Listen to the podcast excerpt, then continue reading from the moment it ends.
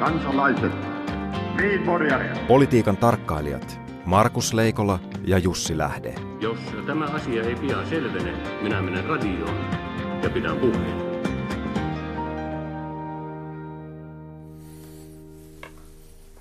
Terve Markus. Terve Jussi ja minä sain itse asiassa juuri tuossa lääkäriltä todistuksen, että olen terve. Sitten terveen paperit. Terveen paperit. No niin, oliko niissä, sinä olet kulkenut pitkin Eurooppaa, oliko, tarkastettiinko myös kulkutauteja?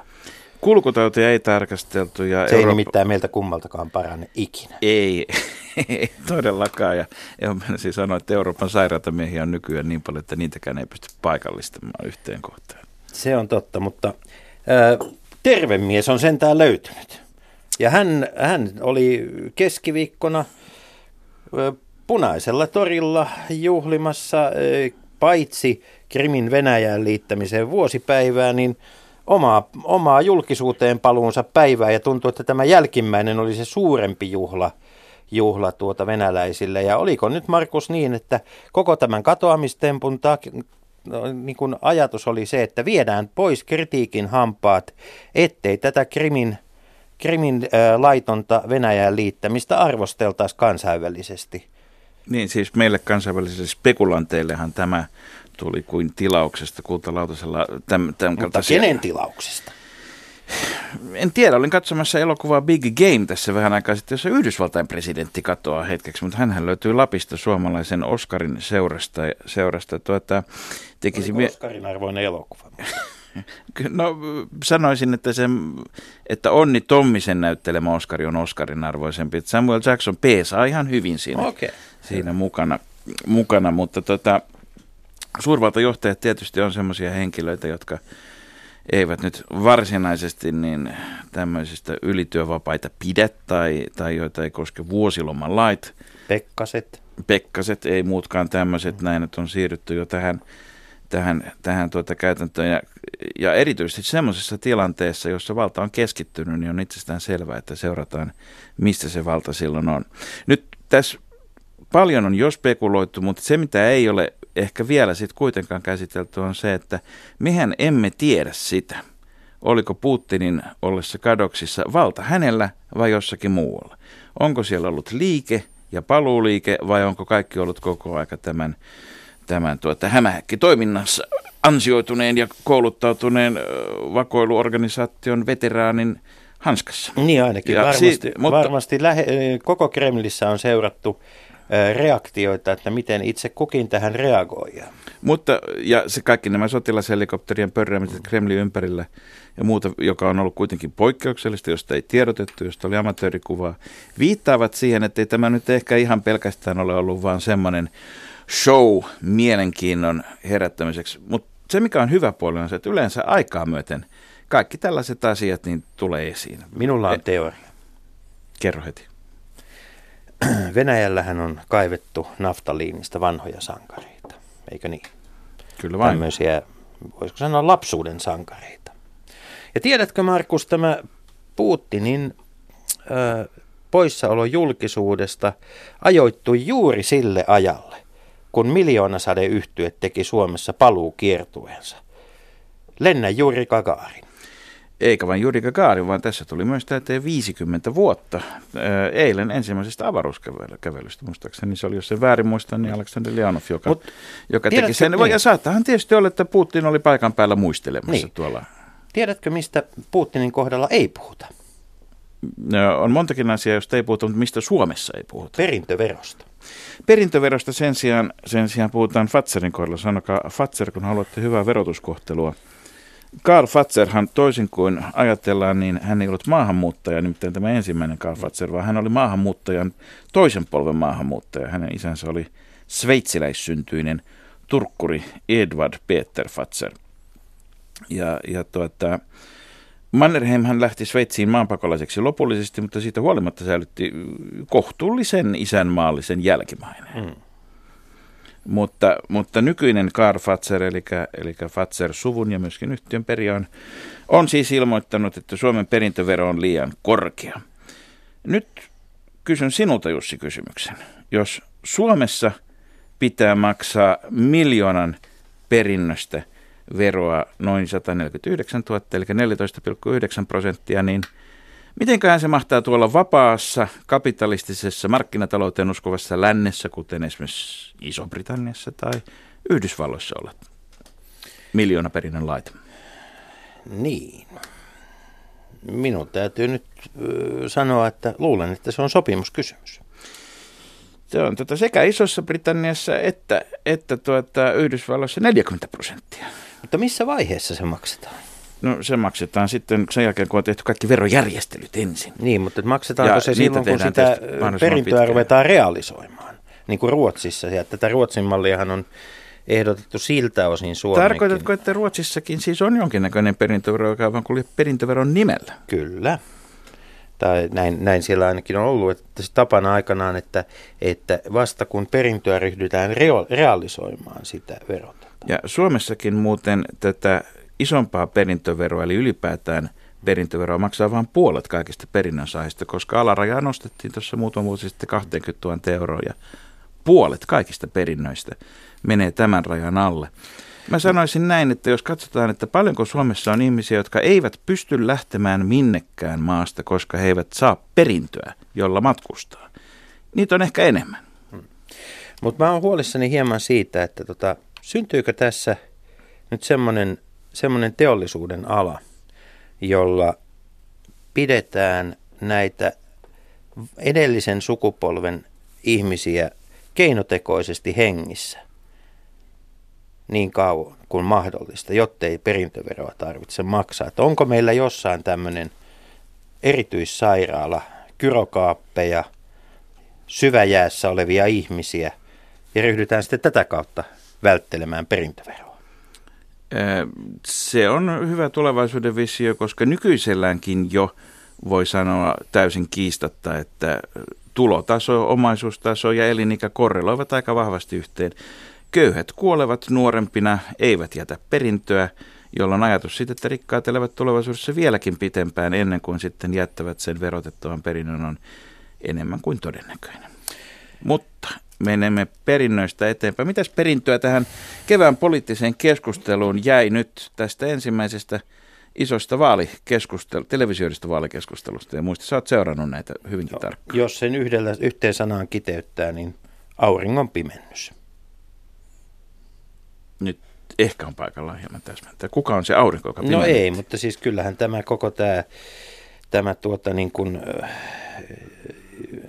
MTVn aloittama vaalikeskustelujen, televisioitujen vaalikeskustelujen sarja alkoi kyllä niin kuin sellaisella epäonnistumisella suomalaisilta poliitikoilta, että et ei se kyllä se päälle huutaminen ei nostanut, ei nostanut politiikan arvostusta millään lailla.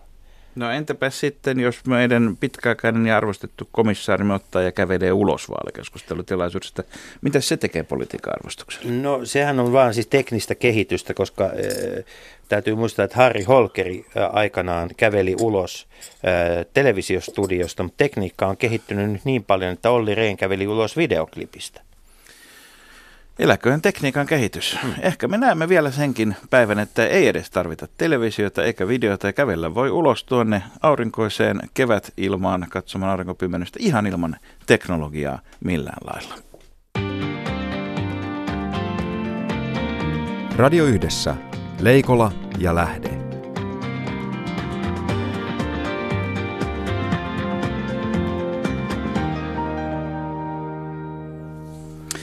Mutta tänään tämä ohjelmamme on sairautta täynnä, nimittäin aiheena on Ebola. Ja itse asiassa emme niinkään puhu, puhumme toki siitäkin, mutta puhumme siitä, mitä kaikkea se seuraa ja mikä on se mielikuva, mikä, mikä siitä tuntuu. Ainakin Suomessa olevan varsin monella taholla, taholla ilmassa, jos näin sanoisin, ettei peräti iholla. Ja vieraina meillä on toimittaja Jari Lindholm, joka on käynyt paikan päällä Afrikassa, Afrikka-nimisessä maassa ja, ja tuota, seurannut hyvin tarkkaan, mitä tapahtuu. Ja tästä sait ansiosi mukaan, eli Bonnierin journalistipalkinnon. Tervetuloa. Kiitos. Ja onneksi olkoon vielä. Kiitos, kiitos. Ja lisäksi Marikki, Marikkisto Ketti, joka on äh, toimit äh, kehityspolitiikan kehityspoliittisen toimikunnan, joka on tämmöinen neuvottelukunta valtioneuvoston asettama ja seuraa kehityspolitiikkaa sen pääsihteerinä ja siinä, siinä toimessa olet kohtuullisen kärryillä siitä, mitä kaikkea Afrikassa tapahtuu. Tervetuloa Marikki. Kiitoksia. Kulkutaudit ovat asia, joka on muokannut aivan valtavasti siis länsimaista yhteiskuntaa siitä, miten kaupungit rakennetaan. Toki myös muualla, siis ei yksin. Me tietysti tunnetaan Suomessa paljon paremmin se, että miten, miten on, on tuota, paitsi, paitsi tuota ruttopuistot edelleen olemassa, niin miten on aikanaan rakennussäädöksiä tehty niin, ettei epidemiat leviäisi ja, ja erinäköiset yskösnaamarit ovat edelleen olemassa karnevaaleissa mukana. Ää, mulla on kysymys, joka mun on ihan pakko, makaberi kysymys, mutta mun on vaan pakko esittää se teille molemmille. Onko niin, että et tota, epidemiat on olleet välttämätön osa yhteiskuntien kehittymistä? Ne on ollut kuitenkin, vaikka ne on tragedioita, niin ne on samalla kehitysloikkia. Tuo on aika raaka väittämä. niin on, joo. Ei se ei ollut väittämä, se oli kysymys. Käänsin sen heti, tutkija kääntää sen aina väittämäksi, mutta tota... Sun pitäisi osallistua television, television vaalitentteihin ehdottomasti, koska siellä tehdään juuri samalla tavalla. päälle. Juuri näin. Kumpi, kumpi aloittaa, kumpi jatkaa? No jos miettii näin, että tietyllä tavalla se hyvä puoli tässä kaikessa karmeudessa on se, että tota, Afrikka, Länsi-Afrikka myös Suomessa saa huomiota, saa median kiinnostuksen. Mutta tietenkin se, että, että puhutaan äärimmäistä humanitaarista kriisistä, joka jättää varjonsa kaiken sen muun, mitä siellä A on tapahtunut, mahdollisesti tulee tapahtumaan. Ja aika karmivalla tavalla paljastaa sen, miten eriarvoisessa asemassa ihmiset on, ei pelkästään syntyessä elässä, mutta myös sairastuessaan ja kuollessaan, kun mietitään Ebolaa. Mutta ehkä tämä on, tämä on semmoinen lopullinen testi sille, miten kansainvälinen yhteisö pystyy reagoimaan. Kuinka tämä kierros hoidetaan? Saadaanko Ebola aisoihin? Mitä sen jälkeen tapahtuu? Jääkö siitä ikään kuin stigma Länsi-Afrikan päälle? Vai päästääkö siitä ohi? Mikä on se oppi, mikä tästä saadaan?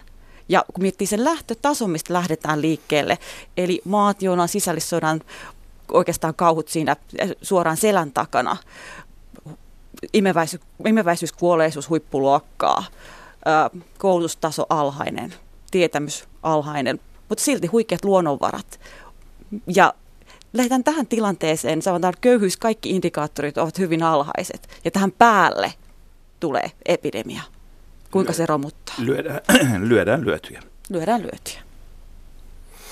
Niin, mutta hyvä kysymys on se, että opitaanko tästä sitten mitään, että jos palataan pikkusen tähän Jussin, Jussin kysymykseen, että, että onko mikä se nyt täsmällisesti olikaan, mutta että onko ihmiskunta oppinut kulkutaudesta jotain? Varmasti kyllä.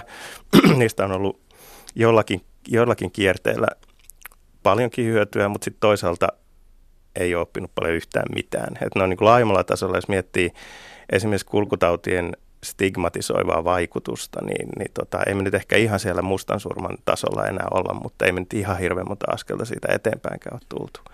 Ja sitten jos miettii tätä nimenomaan tätä Länsi-Afrikan Ebola, Ebola-epidemiaa, niin, niin mä tota, en mä nyt suoranaisesti ole pessimisti, mutta ehkä tässä niin kuin kuitenkin tuppaisin ajattelemaan, että tota, tai pelkäämään, sanotaan näin, että, että seuraavalla kerralla kun tällainen putkahtaa esiin, niin me ollaan ihan yhtä hölmistyneitä. Mutta se, mitä aina niin kuin tutkijat tietysti katsoo, on se, että, että tämmöinen katastrofi, lisääkö se tiedonkulkua, parantaako se tiedonkulkua ja parantaako se niin viranomaisten ja kansalaisten luottamusta vai heikentääkö se sitä. Ja tämä on niin kiinnostavaa, että miten, miten tällä kertaa on käynyt ja käymässä. Mutta käydään, käydään ihan ensin läpi se, että mikä se on se Ebola. Ja, ja, ja Jari, olit siis Suomen Kuvalehden toimittajana reportaasimatkalla siellä viime vuoden lopulla. Mitkä oli tunnelmat, kun lensit sinne ja mitä, mitä siellä ensin tuli vastaan ja minkä näköisiä suojatoimia ja mitä itse opit Ebolasta matkan varrella? No mitä siellä tuli vastaan? Ihan konkreettisesti... Ää, tota, siellä tuli vastaan paikallisia ihmisiä, joihin oli pakko reagoida niin, että älkää vaan koskettako mua mitenkään. Siis tämähän oli tämä, tai on, siis tämä tota Ebolan todellisuus näissä epidemiamaissa, että koskettamisesta on tullut, tullut tota noin, niin tabu. Ja kun odotin, odotin tota lentokentältä tämmöistä tota pikavenettä ää, Freetownin keskustaan, lentokenttä on siis saarella, niin tota, sieltä tuli paikallisia pikkupoikia rannalla, rannalta ja, ja tota, haluaisivat, halusivat ilmeisesti tehdä tuttavuutta ja koskettivat käsivarttani ja kavahdin sitä. Ja otin heti käsidesiä esiin ja pyyhin käsivarteni. Ja se oli niin kuin tällainen ikään kuin tota, ensikosketus tota, Ebolan, Ebolan kiusaamaan Sierra Leoneen. Ihan, ihan kirjaimellisesti. No sitten, sitten tuota, pääsit tutustumaan näihin sairaaloihin ja muihin, mitä, minkä, minkä tyyppistä suojavarustusta, millaista, millaista, se, millaista se työnteon arki, lääkärien ja sitten myöskin itse toimittajana työnteon arki siellä sitten oli käytännössä? No mun ensikosketus Ebolaan oli oikeastaan Freetownissa. Mä kiersin, kiersin sitä, sitä tota, kaupungin slummialueita tämmöisen, tämmöisen tota, ruu, ruumiin keräjätiimin punaisen ristin vapaaehtoisten kanssa. Ja tota, ens, ensikosketus siihen oli oikeastaan siis, tämän pakko sanoa, kun puhuttiin tästä näistä kaupunkirakenteesta ja kulkutaudeista, että, että ensimmäisenä päivänä tai toisena päivänä Freetownissa, kun ajoin sinne, sinne tota Freetownin kukkuloille muodostuneeseen äh, slummiin, niin, tota, niin katselin ympärilleni ja totesin itsekseni, että okei. Eli siitä, siitä tota, niin paljon ihmisiä yhdessä pienessä paikassa. Niin on, Paljonko Freetownissa asuu väkeä? Mä muistan. Siis onhan se, äh, Sierra Leoneissa on, se on Suomen kokoinen maa, mutta tota, ei varmaan kukaan tarkkaan tiedä, mm. kuinka paljon niitä ihmisiä on valunut sinne, sinne Sierra Leonen kukkuloille, mutta että se tuli minuutissa selväksi, että miksi tämä tauti leviää niin helposti täällä tota noin, ää, tässä kaupungissa. Että siellä on uskomaton määrä ihmisiä pakkautunut pienelle alueelle.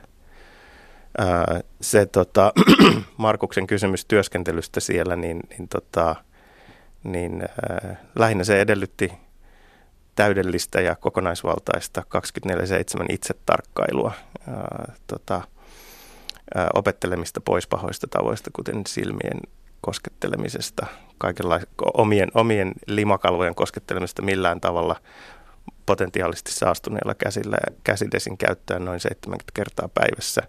Ja sitten tietysti ää, täällä Ebola-sairaalassa, jossa sitten, sitten tota noin olin ää, Kenemassa Freetownin ulkopuolella, niin, tota, niin sitten se potilasalueella työskenteleminen edellytti tätä hurjan näköisen suojavarustuksen käyttämistä. Pystyvätkö hoitajat ja lääkärit käytännössä työskentelemään siinä suojavarustuksessa, joka on välttämätön? Joo, hämmästyttävän hyvin. Siis mä näin, näin siellä, siellä yhden lääkärin, joka, joka tota, siitä, riippu, siitä huolimatta, että siellä oli 40 asteen helle ja se suojavarustus on todella, todella kuuma, niin saattoi mennä kolme kertaa peräkkäin sinne potilasalueelle se suojapuku päällä ja tehdä sille jokaisella kerralla puolesta tunnista tuntiin töitä. Ja se oli häkellyttävä saavutus. Nyt nimittäin se, miksi kysyn tämän, on, on se, kun maailman ehkä arvostetuimmassa lääketieteellisessä lehdessä New England Journal of Medicineissa on ilmestynyt pääkirjoitus tuoreeltaan, joka, joka ei ole sen enempää ihan tavallisen lääketieteen toimittajan kuin lääkärinkään tekemä, vaan se on Bill Gatesin kirjoittama. Ja, ja tota, tämä saattaa kuulostaa yllätykselliseltä, mutta kun Bill Gates siinä kertoo, että hän on havainnut, että hänen hyvän tekeväisyyssäätiönsä, joka on siis osallistunut myöskin näihin Ebolan torjuntatoimiin, että kun se painopiste on ollut siinä, että pidetään rokotteet ja lääkkeet viileänä, niin nyt on huomattu, että pitäisi pitää nimenomaan nämä hoitajat ja lääkärit viileänä, eli kehittää suojapukuja. Onko tämän kautta siis kriiseissä ja tilanteissa, missä siis tietyssä mielessä tämähän kertoo siitä, että varautumista siihen todellisuuteen ja ihan konkreettiseen arkiseen on hirveän vaikea tehdä, vaan sitten täytyy tehdä säätämistä koko aika. Onko tämä kauhean tyypillistä näille tilanteille ja, ja mikä merkitys sillä on sitten sillä, siihen, että nämä, nämä kriisit saadaan haltuun jollain lailla?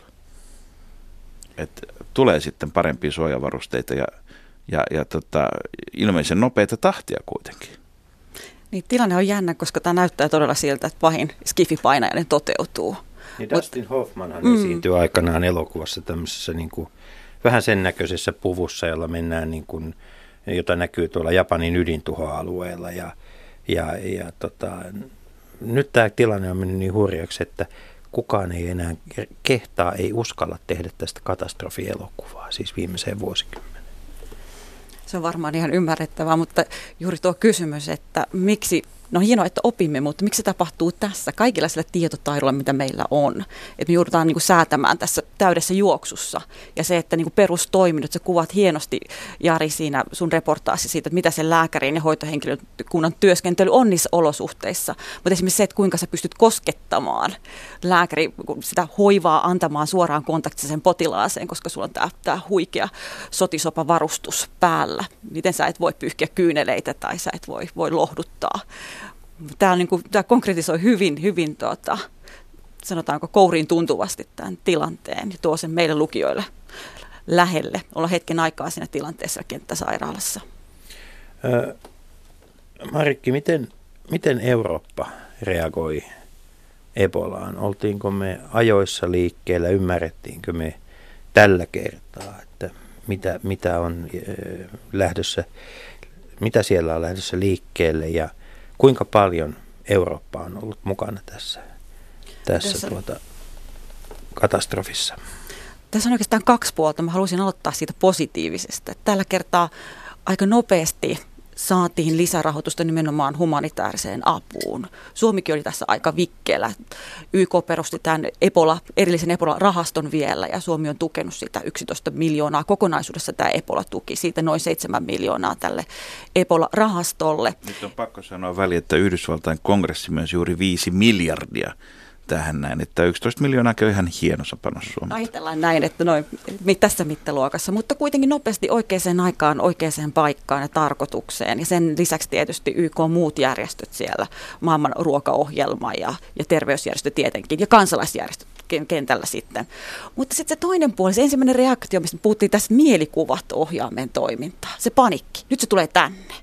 Ja mä itse sain itseni kiinni tästä näin. Olin tuota, välilasku paikalle Pariisin Gaulleilla. Tämmöinen tuttu silmukka kaikilta Afrikan lennoilta. Ja mietin hetken aikaa siinä, että pystynkö avaamaan vessan oven oikealla vasemmalla kädellä vai teenkö sen polvella, voinko koskea. Ja sitten mä karistan tämän mielikuvan mielestä. Mutta tämä tulee meille iho, että tulee, tulee meidän ajatuksiin. Mutta näyttää siltä, että se niin lehdistössä esimerkiksi iso reaktio oli se, että mikä tämän uhkan merkitys on meille. Niin, Jari, Jari eikö niin, kun palasit takaisin, niin tota, koit hyvin konkreettisesti mielikuvan Ebolan tarttuvuudesta.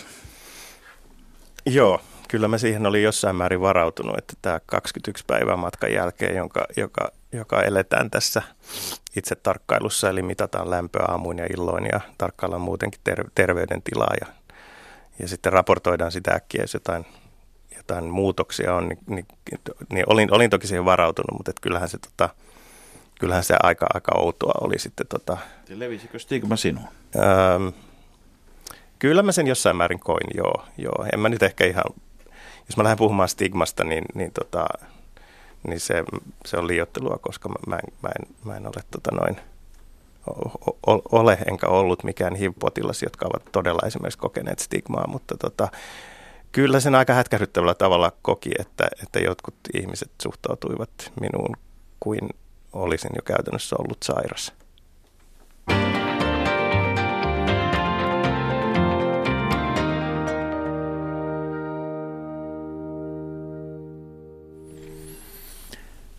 Niin, kerrataanpas vielä, miten se Ebola tarttuu ja miten se ei tartu. No siis lähdetään siitä, miten se ei tartu. Se ei tartu siis esimerkiksi ilmateitse. Eli ei pisarata. Ei, ei pärskimällä. Ei, ei, ei. No pe- kyllä periaatteessa, jos tuohon Markus on pakko sanoa, että jos, jos seisot metrin päässä kuolemansairaasta evolapotilaasta ja hän y- yskäisee verta päälle ja se joutuu mm. silmiensä limakalvoille, niin varmasti saat sen taudin. Okei, eli silloin kun tulee nestettä mukana, että pelkkä hengittäminen niin se, ei riitä. Ei, ja, ja, ja tota, siis se, se tarttuu ö, oireilevan ö, tai, tai tota noin kuolleen ihmisen ruumiin eritteistä, kuten siis oksennuksesta, verestä, jotka liittyvät näihin taudin, taudin loppuoireisiin ja, ja tota, ja niin edelleen. Niistä se tarttuu. Että tautihan on, tautihan tota, ei tartu helposti, mutta se sairastuttaa, tai siis virus ei tartu helposti, mutta se sairastuttaa erittäin helposti. Eli tämä ero kannattaa tehdä. Eli, se, eli sitä virusta tarvitaan minimaalisen, minimaalisen pieni määrä ja siitä sairastuu. No mitä, me, mitä me tiedämme Ebolasta? Mitä, mitä, sen, mitä siitä tiedetään sen, sen synnystä? Ja onko se tauti, joka, onko se kehittynyt näiden epidemioiden aikana vai onko se pysynyt samanlaisena? No siis kyllähän siitä kohtuullisen paljon tiedetään ja viimeisen vuoden aikana siitä on alettu tietää, tietää yhä enemmän, enemmän ja enemmän, ää, tota, koska nyt on myös tutkimus, tutkimus on edennyt, edennyt pitkin harppauksin. Ää, et ei, se, ei, se, ei se sillä tavalla, se on enemmänkin ehkä, ehkä saanut tämmöistä pelottavaa myyttistä sädekehää kuin että se olisi mikään varsinainen mysteeri.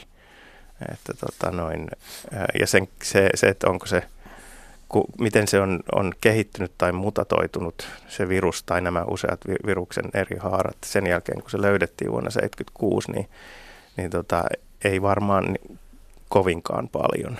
Että nämä ajat, se ajatus siitä, että se yhtäkkiä tämä virus ikään kuin mutatoituisi täysin eri tavalla leviäväksi kuin mitä se on nyt, jota jotkut ihan vakavasti otettavat mm ää, tota noin, epidemiologit Yhdysvalloissakin maalailivat tällaista uhkakuvaa, niin se on kyllä vähän skifiä.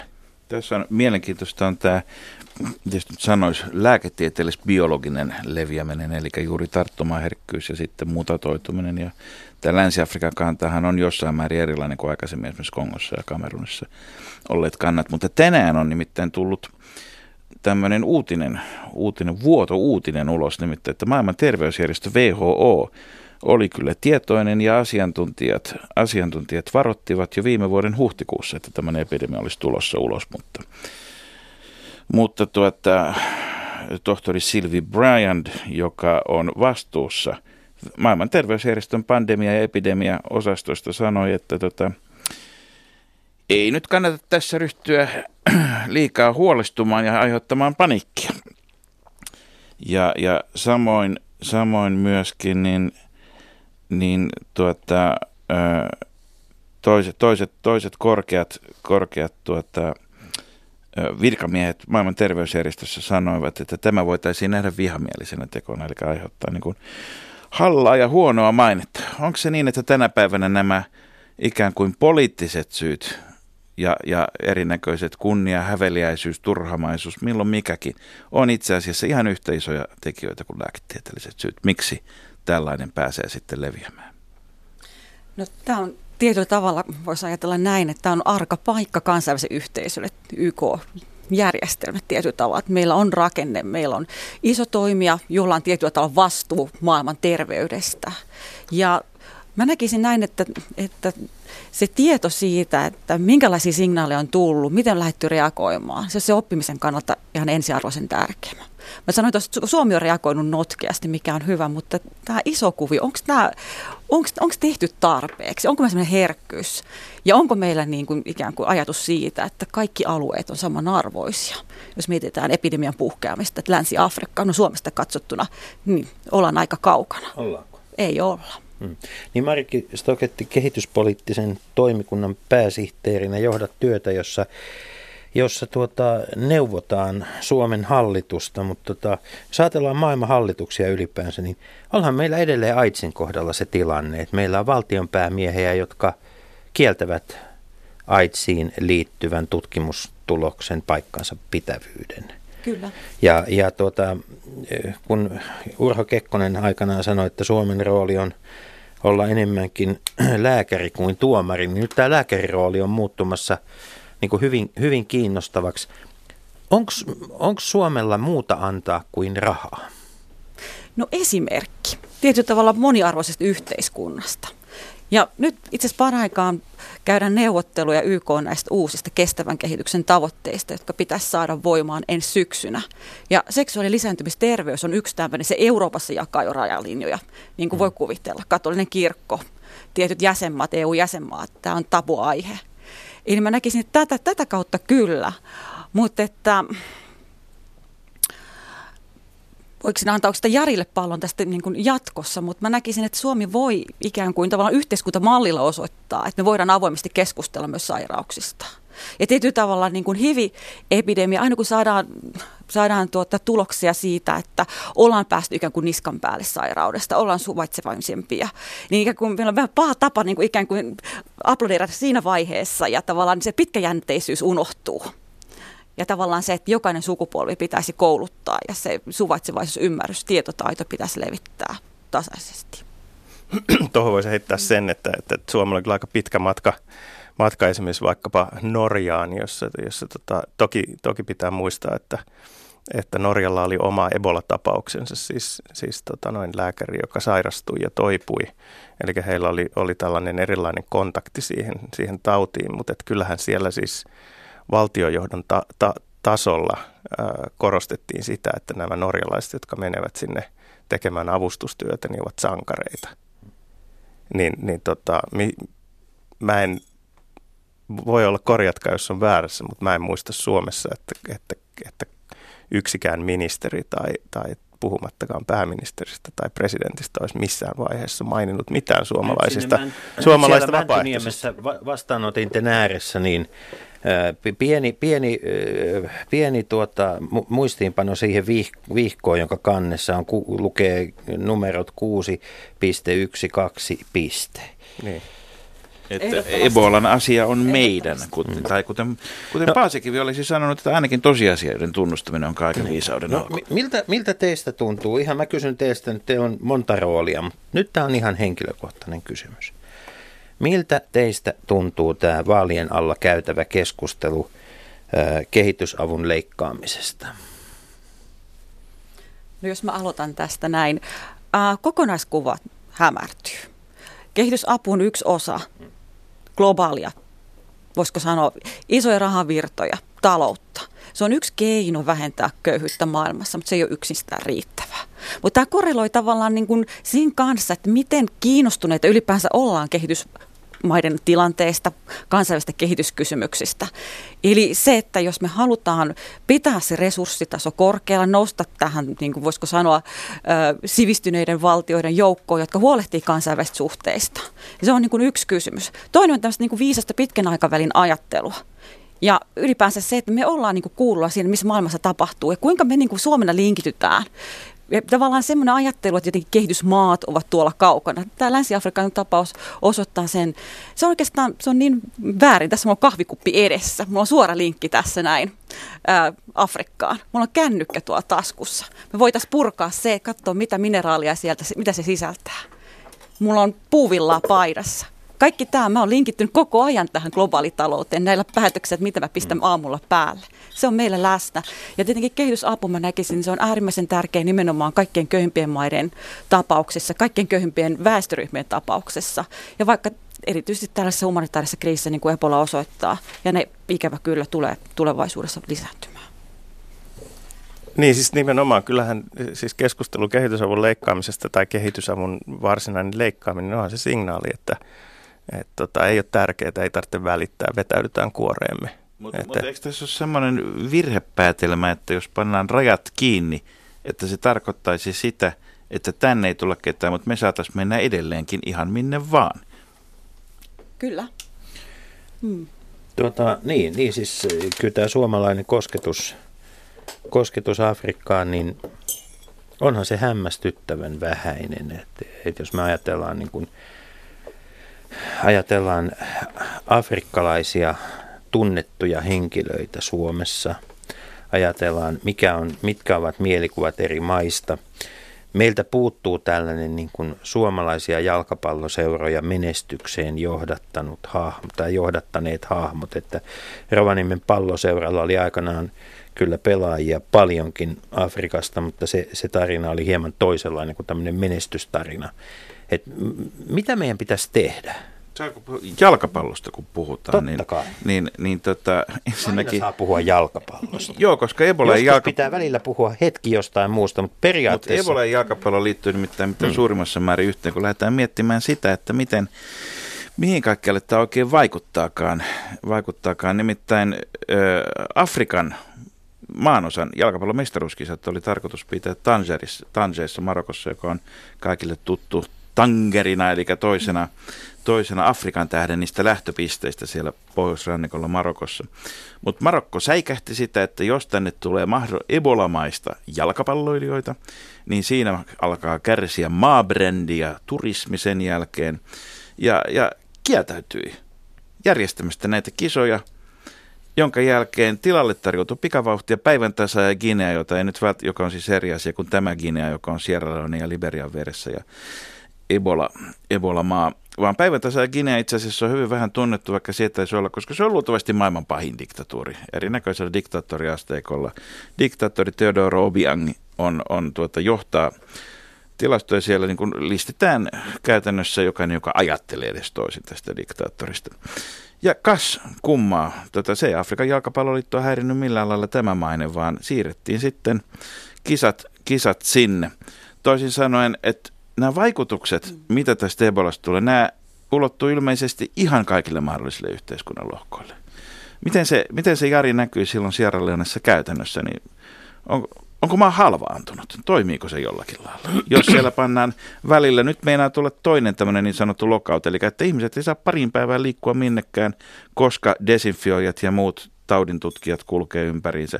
Miten, miten tämmöinen maa pysyy pystyssä? Joo, kyllä siis varmaan halvaantunut voisi olla oikea sana kuvaamaan sitä, että, että kun ei olla töissä, ei käydä koulussa, ko, äh, tota, sitten on näitä, näitä tota, lockdowneja ja tota, ää, sitten tietysti niin kuin se, että, että, että pitää muistaa, että esimerkiksi Sierra Leonessa niin, niin tota, noin 10 prosenttia maan lääkäreistä kuoli Ebolaan. Et jokainen, et siis voi hyvin miettiä sitä vaikutusta muutenkin erittäin hauraaseen terveydenhoitojärjestelmään. No siis vähän yli sadasta lääkäristä kuoli jotain 11. Helppo laskea ja, prosentit. Niin, niin, että kääntäkää se suomalaiseen lääkärikuntaan ja miettikää, että minkälaiset mittasuhteet se, se, se, ne mahtaisi olla, mutta, mutta tota sen vaikutus siis, siis niin kuin ter, terveydenhuoltoon siellä niin oli, oli, ja tietenkin myös Liberiassa ja Gineassa niin aivan suunnaton että tota, halvaantunut kyllä ehdottomasti. Tosin ei ehkä nyt tällä tavalla niin kuin, mitä mä nyt sanoisin, ei ihmiset siellä antanut sellaista kuvaa, että ne olisi ollut henkisesti halvaantuneita. No millä tavalla tietoa taudista ja sen hoidosta levitettiin? Miten, miten tieto kulkee tilanteessa, jossa, jossa siis tauti kulkee, mutta miten tieto tarttuu ihmisestä toiseen?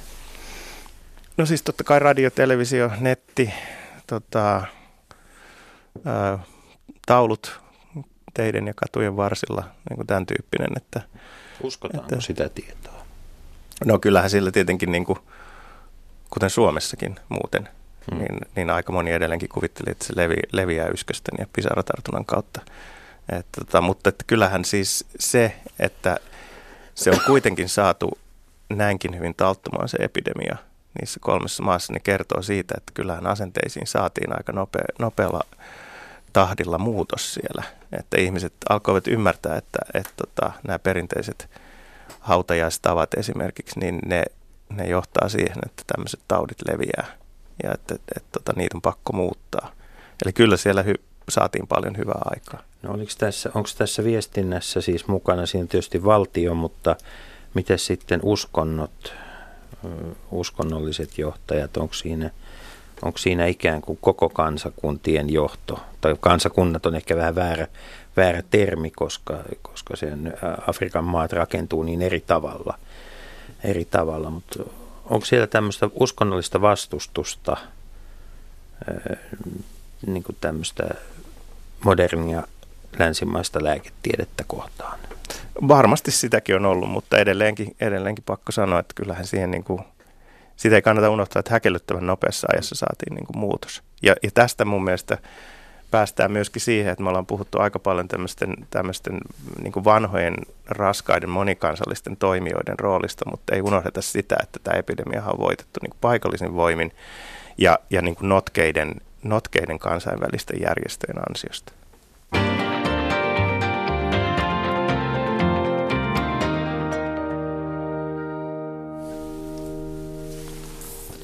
Niin Ebolasta ja Afrikasta ovat keskustelemassa kanssamme Marikki Stoketti, joka kehityspoliittisen toimikunnan pääsihteerinä neuvoo Suomen valtiojohtoakin siinä, että miten, miten maailmaan tulee suhtautua. Ja, ja tuota, journalistipalkinnon saanut Jari Lindholm.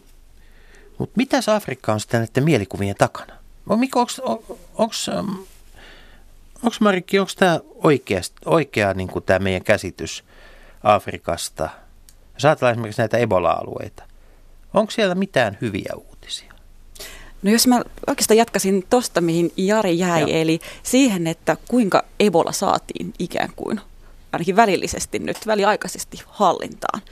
Eli siellä on järjestöt pystynyt toimimaan ja tieto on kulkenut ihmiseltä ihmiselle jos ajatellaan niin kuin sitä lähtötilannetta, missä voisi ajatella, että kun perusterveydenhuolto, peruspalvelut eivät toimi, koulutustaso on alhainen ja niin päin pois. Niin tavallaan minusta tämä on ikään kuin hirvittävän optimistinen signaali, että asioita voi tapahtua. Tämän tyyppistä muutosta, jos tämän saisi sitten mun niin kuin haavekuvana, olisi aina tämä tietenkin, että me saataisiin se talouspuoli myöskin kaikki tämä, nämä, koko nämä isot rakenteet muokattua sitten, että ne palvelisivat näitä ihmisiä, jotka oikeasti näyttää ja pystyy toimimaan ääritilanteessa. En tiedä, pystyttäisikö me suomalaiset vastaavaan. Ja tässä on toivo. Use, useinhan näissä on myöskin kyse siitä, että erilaiset lukuisat kansainväliset paikalliset toimijat saada jollakin lailla koordinoidusti toimimaan, kun sitä hyvän tahtoista väkeä, josta osa saattaa olla jopa hyvän tahtoisia hölmöjäkin, niin, niin tota, tuppaa tulemaan paikan päälle. Nyt se, mikä tässä on mielenkiintoista, mitä tulee mielikuviin, niin vielä mielenkiintoisempaa, että yksi niistä keskeisistä voimista, joka tuli paikalle, oli Yhdysvaltain armeija. Siis, jos ei nyt merijalkaväki suorastaan tai ratsuväki ratsastanut paikalle, mutta siis Yhdysvaltain asevoimat on ollut keskeisenä pystyttämässä näitä koordinaatiopisteitä tuomassa varusteluja ja siis, siis taho, jolla on ikään kuin logististen operaatioiden ammattitaito, joka toki on monilla muillakin, mutta koordinoinut sitä, tuota, itselleni ainakin, tämä oli vähän yllättävää. Niin, no tässä on kysymys siis niin kuin valkoisen miehen, miehen tota noin ikään kuin velvollisuuden tunnosta tai, tai niin kuin syntien taakasta, koska siis Yhdysvallat auttoi... Lib- sitä päätöstä ei tehnyt kyllä valkoinen mies tässä tapauksessa. No se, se on totta, mutta niin kuin valkoinen mies näin niin kuin filosofisella tasolla, niin, niin siis Yhdysvallat auttoi Liberiaa, Yhdysvallat auttoi hmm. Liberiaa, johon sillä on, on vanhastaan suhteet. Ja, ja, ja tota, britit auttoivat Sierra Leonea ja ranskalaiset auttoivat Guineaa. Tästä voi tietysti sitten kysyä, että jos tässä tapahtunut Namibiassa, niin olisiko Suomi auttanut enemmän? Niin, vai olisiko pitänyt kaivaa saksalaiset esiin sitten? Mutta tässä mielessä se ei tietenkään ollut mikään mm. yllätys, että, että, mutta ehkä se volyymi kuitenkin oli ja se, se niinku ripeys, millä, millä tota noin amerikkalaiset amerikkalaiset sinne, sinne tota Liberia, Liberiaan menivät ja, ja nythän Liberia, Liberia tota noin, noin kolme viikkoa, niin jos yhtään tautitapausta ei ole, niin WHO julistaa Liberian Ebolasta vapaaksi. Niin siis tänään on viimeisen potilaan päivä 13 mm. tässä kuumemittauksessa, jossa ei ole kuumeita ja montako päivää Jari kun itse tiedät itse mitä, niin montako päivää pitää mitata, että on virallisesti terve? 21. Eli, eli tota viikko vielä jännitetään, vähän runsas viikko, ja se on tietysti aika huikeaa. Samaan aikaan meillä on se tilanne, että meillä on Sierra Leonessa on, on alueita, jotka ovat sellaisia, että ne on suhteellisen puhtaita, mutta sitten on toisia, joissa sairastumista edelleenkin on ja tapahtuu. Ja juuri nämä on nyt sitten tämän kuun lopulla. Ensi viikolla itse asiassa tarkoitus panna niin semmoiseen tilanne, että kukaan ei liiku pariin päivään ulos ja sitten käydään talo talolta, maja majalta kerrostalo kerrostalolta käydään, käydään näitä läpi ja, ja, ja tota, tilanne lienee sitten Gineassa kuitenkin edelleenkin kaikkein huonoin. Marikki, mikä on näiden maiden ero tässä suhteen? Miksi Gineassa tilanne on huonompi? Liberiassa kurissa ja Sierra Leonessa kohtuullisessa hallinnassa? No mä tässä ehkä viittasin tuohon Jarin sanomaan me oltiin huolissaan siitä, että onko tässä niin aaltoliike tapahtumassa. Kineasta alkoi, sieltä levisi ja nyt alkaa niin uudestaan uusi aalto.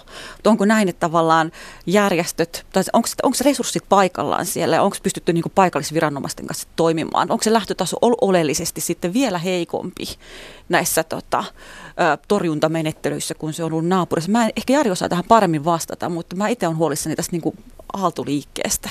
Niin se ikävä ajatus on just se, että se ikään kuin tulee tämän epidemian jonkinlainen, niin kuin, en tiedä kuinka monessa, sehän on jo kertaalleen kertaalleen viime keväänä hän huokaistiin helpotuksesta, että epidemia alkaa olla ohi ja sitten se tuli uudelleen entistä pahempana, että mitä tässä oikein on tapahtumassa. Mä en usko, että, että Guinea on niin resursseiltaan mitenkään erityisesti huonompi kuin nämä kaksi muuta päinvastoin.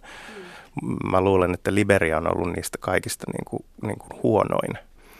Ää, mutta että mitä sitten, mitä sitten tapahtuu että, että tota, seuraavaksi, että, että, että tuleeko se sieltä uudelleen sitten rajojen yli ja mihin. Ja, ja tietysti kysymys myös kuuluu, että sen todellisen tilanteen lisäksi, niin mitä muita tahoja on, joiden intressissä on sitten, tai jotka hyväksikäyttävät, niin, tätä, niin kuin mainitsin jo päivän ja Ginean ja diktaattorille omat jalkapallokisat. Onko tällaisia muita merkkejä näkyvissä, että on tahoja, jotka käyttävät tätä hyväksi, joko Afrikassa, Euroopassa tai Amerikassa?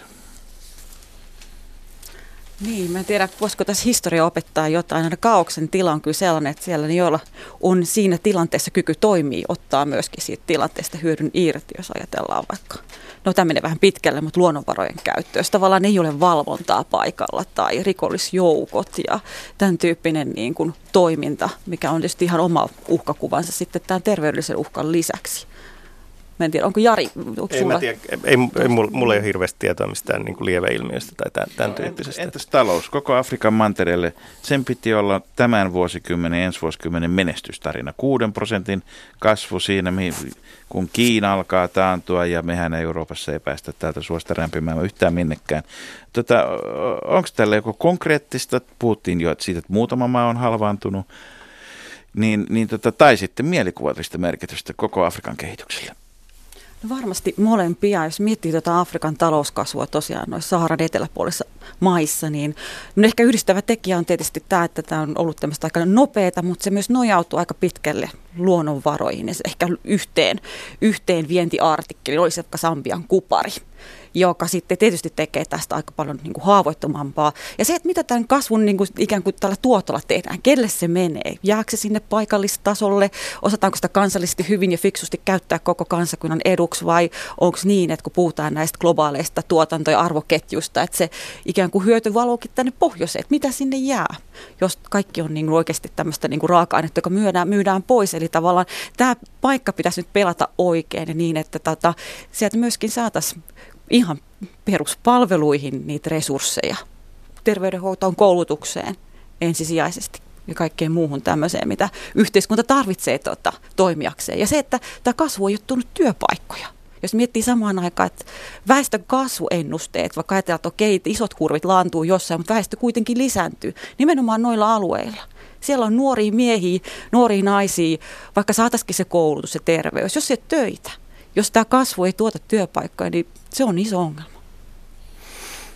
Niin, siis turismihan kärsi ainakin väliaikaisesti siis mantereen toisella puolella. Että kyllä se imagollinen vaikutus niin kuin koko Afrikkaan oli, oli aika iso, mutta se, mikä, mi, mitä mun mielestä ei missään tapauksessa kannata unohtaa, on se, mikä oli, oli todella niin kuin, niin kuin käänteen tekevää tässä ja iso iso asia ja ne todelliset sankarit, niin oli se, että tämä ei, tai se, se, se että se saatiin pysäytettyä Nigeriassa – ja Nigeria teki sen itse.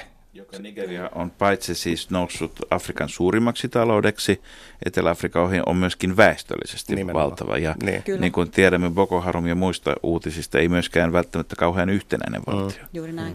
Mm. Voiko edes kysyä, että onko kaikissa joka suhteessa valtio siinä mielessä, missä me tarkoitamme valtio? Mm. Mm. Mutta tota, onko nyt kuitenkin niin, Marikki, että Suomessa Nigeria tunnetaan lähinnä nigerialaiskirjeistä? Pitäisikö meidän oikeasti siis, pitäisikö meidän perehtyä Afrikkaan paremmin? Mitä meidän, mitä meidän pitäisi seurata tulevien vuosien aikana Afrikan kehityksestä? Mitä asioita, mitä maita? Mm.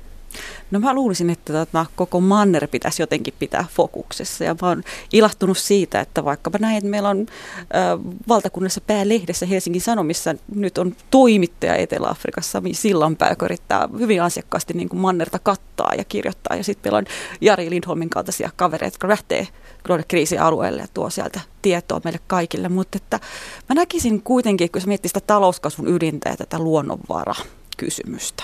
Se on kuitenkin tämä just tämä linkki myöskin tänne pohjoiseen. Koko tämä tuotanto, avoimuus, pitäisi saada se ymmärrys siitä, että, että miten, nämä, miten nämä nyt niin kuin nämä resurssit, kuinka niillä pelataan. Ja kuka niistä hyötyy. Päästäisiin yli muun muassa tästä kehitysapukeskustelusta, että maat itse saisi ne resurssit pitää ja sitten tietenkin vaaditaan se hyvä hallinto, josta paljon puhutaan, että ne myös osa, osataan jakaa. Mutta että, tota, mä uskon tavallaan tässä on niin kuin kansalaisten väliseen, niin kuin, ehkä tämä on vähän tämmöistä niin globaalin maailman ideologiaa, mutta että kun nämä yhteydet lisääntyy, me tulee henkilökohtaisia kontakteja, me tunnetaan ihmisiä sieltä täältä ja tuolta, me tulee niin semmoinen tunneside ja ehkä mä tämän voisin niin laajentaa, tietysti kansalaisjärjestöt on tässä etunenässä, mutta vaikka se, että miksei suomalaiset yrittäjät, tehdään tällaisia niin kuin ennakkoluuttomia avauksia tietyillä alueilla. Meillä on kauheasti kaiken tyyppistä osaamista, cleantechia ja, ja koulutusta ja muuta tämän tyyppistä. Että niin kuin ihmisten väliset siteet ehkä tuo tämän lähemmäs. Ja sitten tämmöinen ymmärrys siitä, että itse asiassa ne ei ole siellä kaukana, vaan että me ollaan niin kuin linkitetty.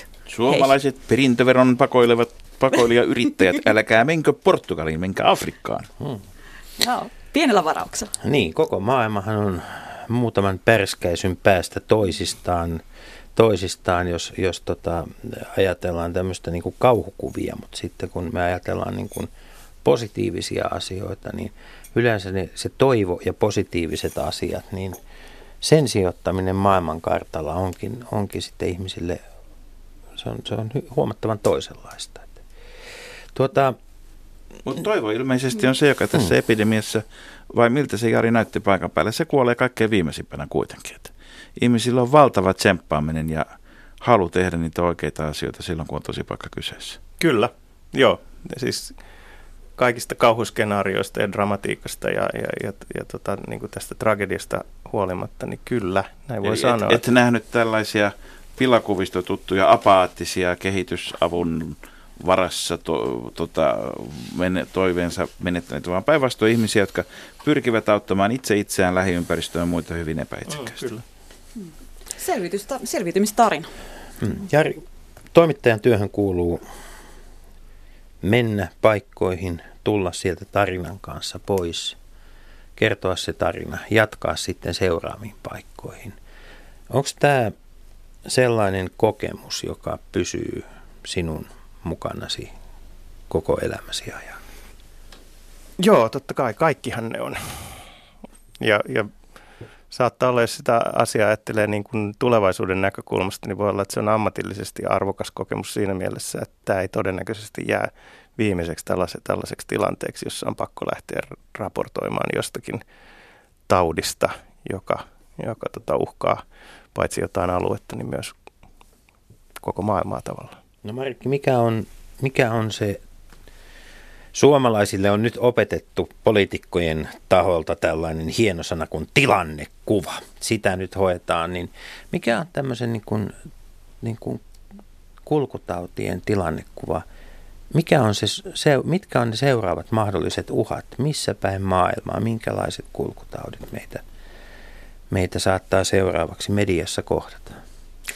No mä en ehkä tuohon ole oikea ihminen vastaamaan, mutta mä sanoisin näin, että jos mä käydään sen yhtälön tässä tällä, tällä poliitikkomaisesti toisinpäin, että ikään kuin mä, se suuri ongelma ehkä edelleen on se, että nämä kulkutauditkin tietyllä tavalla tulee arkipäiväisiksi, kroonistuu. Niin kuin meillä on kroonistunut globaali köyhyysongelma tietyllä tavalla. Me tullaan välinpitämättömiksi ja tavallaan se, niin kuin se terä katkee niin meidän siitä kiinnostuksesta kuin toiminnasta. Ja se on minusta sekä se suurin uhka. Se on se suurin taudinkuva. Se on se suurin taudinkuva. Niin Jussi, tuota, kiito, kiitoksia ensinnäkin vierailemme. Niin. Siis Mari, Marikki Stoketti, kehityspoliittisen toimikunnan pääsihteeri ja toimittaja Jari Lindholm Bonnier palkittu Sierra Leone Ebola-raportoija. Mutta Jussi, uskaltaako tässä viikonloppuna mennä muuttolintoja katsomaan ollenkaan, jos ne alkaa tulla Suomeen, niin tuovat vaikka lintuinfluenssan tullessa? Kyllä se tota, kiikari, kiikari on kuitenkin tässä, niin kun, kiikari tuo asiat lähelle. Ja sitä paitsi, jos, niin kuin BBC-uutinen kertoo, että on kehitetty jo Ebola-resistentti iPad tai tabletti, eli semmoisen, jonka voi upottaa kloriinin, joka suojaa tartunnalta, niin kyllä tässä varmaan on, on toivoa sitten ihan tavallisille lintujen katselijoille. Ja ensi viikolla me upotamme sitten äh, asioita jätealtaisiin, sakkaaltaisiin. Niin, vieraanamme on Jan Vapaavuori ja puheenaiheita varmastikin, varmastikin riittää. Mutta nyt tältä perjantailta toivotamme vain oikein hyvää viikonloppua itse kullekin kuuntelijalle kansalaiset, Radio Yhdessä, Leikola ja Lähde. Jos tämä asia ei pian selvene, minä menen radioon ja pidän puheen. Perjantaisin aamu 10 uutisten jälkeen.